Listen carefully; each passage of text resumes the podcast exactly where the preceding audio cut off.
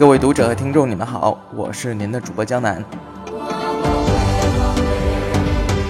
今天的电台节目里面，我想跟大家分享一个观点，就是以娱乐行业为代表的终端用户，其实是全体中国灯光厂家都想搞到手的一种幻想。首先来说，娱乐行业是二线灯具品牌的金主。在我的概念里，能够称之为自己是二线品牌的，首先呢，那一定是要有性价比比较高的代表性产品；其次呢，是正处于业务转型期，不然也没有资格，并且也没有必要回过头来在国内市场分一杯羹。既然品牌知名度已经被一线厂家甩下几条街。向上挤不进国家工程的设备赞助商名单，设备租赁公司的伤口还在节俭令的缓释作用下隐隐作痛，向下又指望不上几年都不更新一次器材的小公司。那第二点，我认为娱乐行业是经济适用型灯光师的产学基地。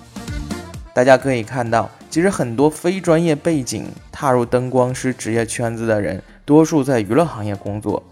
其实要进入娱乐行业，说难也不难，只要你技术够好就行。想要在娱乐行业混得如鱼得水、升职加薪、入股分红，也都不难。一切都看你到底有没有真本事。那人是逐利的，商家更是如此。一个灯光师想去找个试金石，知道自己的价格，那么最好的地方就是娱乐行业，因为这个行业的游戏规则也迫使不行的人自动被淘汰。周而复始，人才的流动给企业带来了活力，给客人带来了新的感觉和体验。这种洗牌式的用人方法，实则是确保了一个娱乐品牌永远有好玩的东西。它的间接产物就是培育了一大批经济适用型的灯光师。不信，你可以去问问你身边的人，很多技术能力强的人，其实都拥有娱乐行业的从业经验。那么。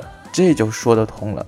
今年广州展上，某个灯光厂家邀请了苏格 Muse 作为他们的产品展示设计团队，从策划、灯光秀制作到现场支持，都由该团队来担纲。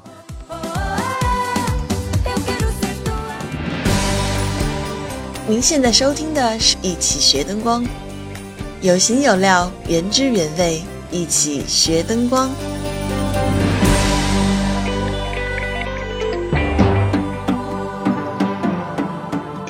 刚才说到了某灯光厂家来邀请苏格 Muse 的灯光制作团队担纲他们在本次 Get Show 展出上面的灯光秀设计，我能够体会到的有三点。第一点，我觉得要是有一家全国连锁的企业，并且它在一线和二线城市都有分店的话，那么这家商家的成功模式就很容易被逐一复制，店面升级、新店开设是停不下来的。这。不也是灯光设备公司梦寐以求的目标用户吗？第二个，要请人来做灯光秀的话，没人敢嘱托一个生疏的灯光师来负责。硬件的性能不单单只靠厂家来列数字，灯光师编程的目的就是发掘设备的潜能，功夫不到位的灯光师完全无法胜任。第三点，厂家也想借此机会近距离的向他们推荐产品。要不是对自己的产品有信心的话，也不敢毫无保留的让人试用。重要的是，在这个圈里树立了口碑之后，其他同类型的客户也就慕名而来了。那说到这里，我还想把目光回到娱乐行业这个问题上：为什么灯光厂家这么愿意去拉拢，或者说他们很青睐娱乐行业？因为娱乐行业也是其他行业纷纷模仿的对象。我们知道鄙视链是普遍存在于各个领域的，每个行业都有各自的鄙视链。比如说科班的鄙视半路出家的，阳春白雪的鄙视接地气儿的，赚钱多的地位高的鄙视小弟似的跟班的。其实娱乐行业有人不屑一顾，但也有人效仿，主要是人家会玩儿。那相较去年。动作快的厂家们其实已经与任性赶时髦的娱乐行业喜结连理，闷声发大财了。